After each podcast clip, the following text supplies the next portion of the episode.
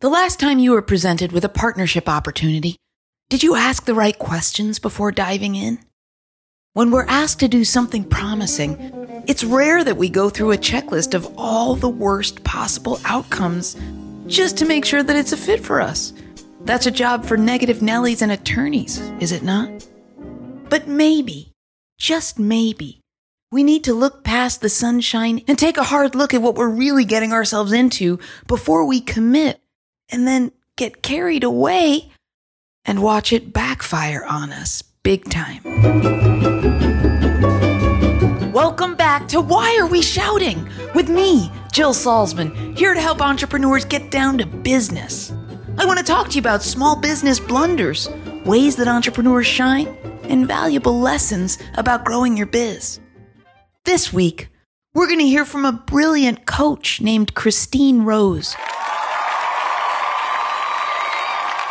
whose big blunder reveals how even the most experienced entrepreneurs can get carried away by their own optimism and forget to do their due diligence. It's time for a big business blunder. I'd like for you to meet Christine Rose. She's the CEO of Christine Rose Coaching and Consulting, a boutique coaching firm in the greater Seattle area, where she helps multi-million-dollar business owners grow high-value companies with less work. She's a mom of 2 adult daughters, an author, a workshop presenter, and a keynote speaker sharing insights and stories from the heart. Even the most successful entrepreneurs run into big blunders while building their businesses. Here's Christine's story about contract work she was offered and how it went for her. The time that I had an agreement with a company to work with them on a contract basis. And in the agreement, I was responsible for bringing in the clients. And the benefit to me for contracting with them was that they've done a whole lot more marketing and have a bigger reach. And I would get we had a profit sharing agreement about how it would work when I brought in the clients. And I didn't check to find out what the experience was for other people who tried this. This is all too common. We're optimists, you and I. Entrepreneurs have to be, to some degree, to weather the storms that abound when they're building businesses. So when Christine decided to attach herself to a bigger company because of the promises that they provided, like, we'll do all the marketing for you, it sounds so good that it's almost too good to be true. But therein lies the problem. We hang on to their every word. They're a bigger company. They appear to have a lot going on for themselves, and we feel like we're the struggling artist types who couldn't do any worse, so why not partner? We hang on because we don't ask questions.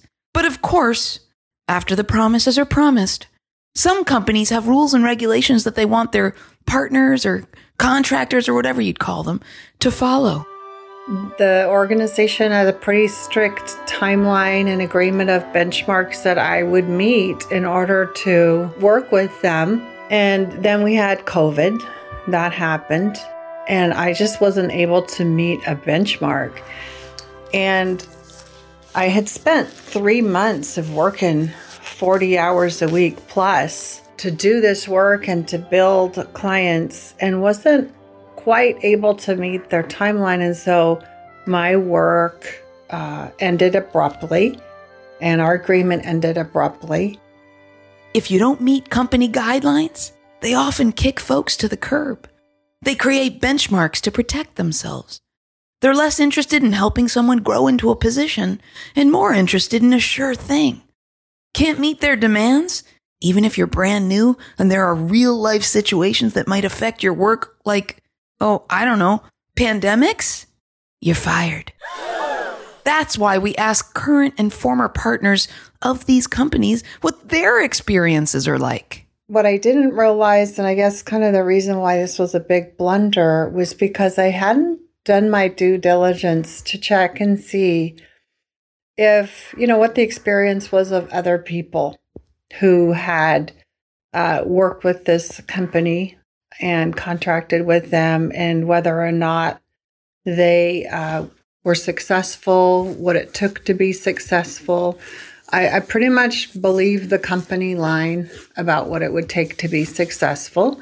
And I have a track record of succeeding on and reaching goals. So I was pretty confident I could make it.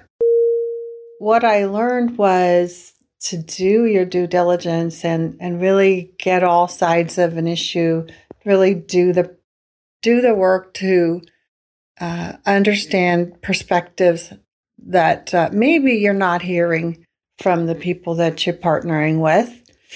And also, be realistic in your assessment of what you can and can't do in a given period of time, given what's going on in the environment, kind of do an environmental assessment as well as an assessment of the promises and the commitments required from you and from the party that you would partner with.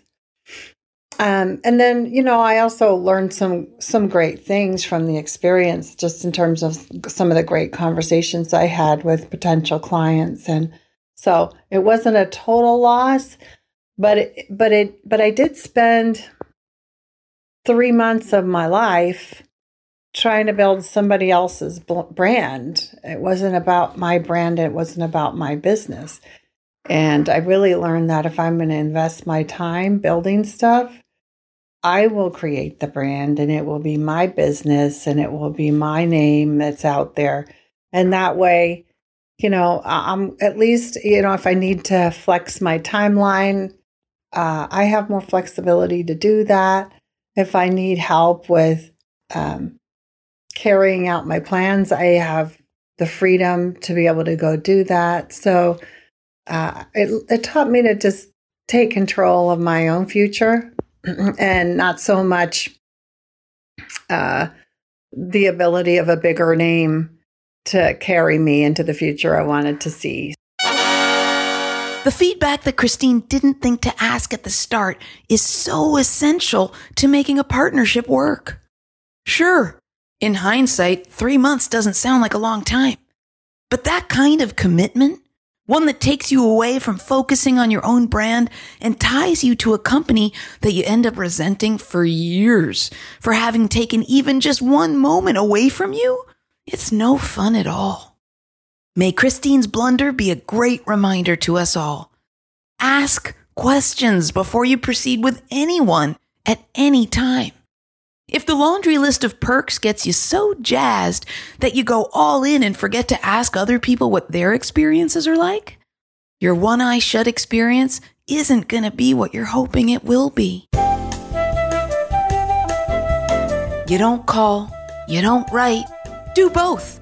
Call or text me at 708-872-7878. Or go to jillsalzman.com/podcast, and you can record a message there so that I can talk to you in a future episode. Head to ratethispodcast.com/whyareweshouting and leave a review there.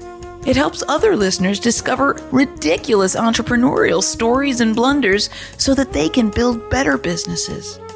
Shout out to Amanda, Lindsay, and Aaron for making this podcast with me. And want to have a chat with Christine Rose to grow your company's value? Head to christinerose.coach. That's CHRISTINEROSE.coach. Thanks to you for listening. I'll see you next week.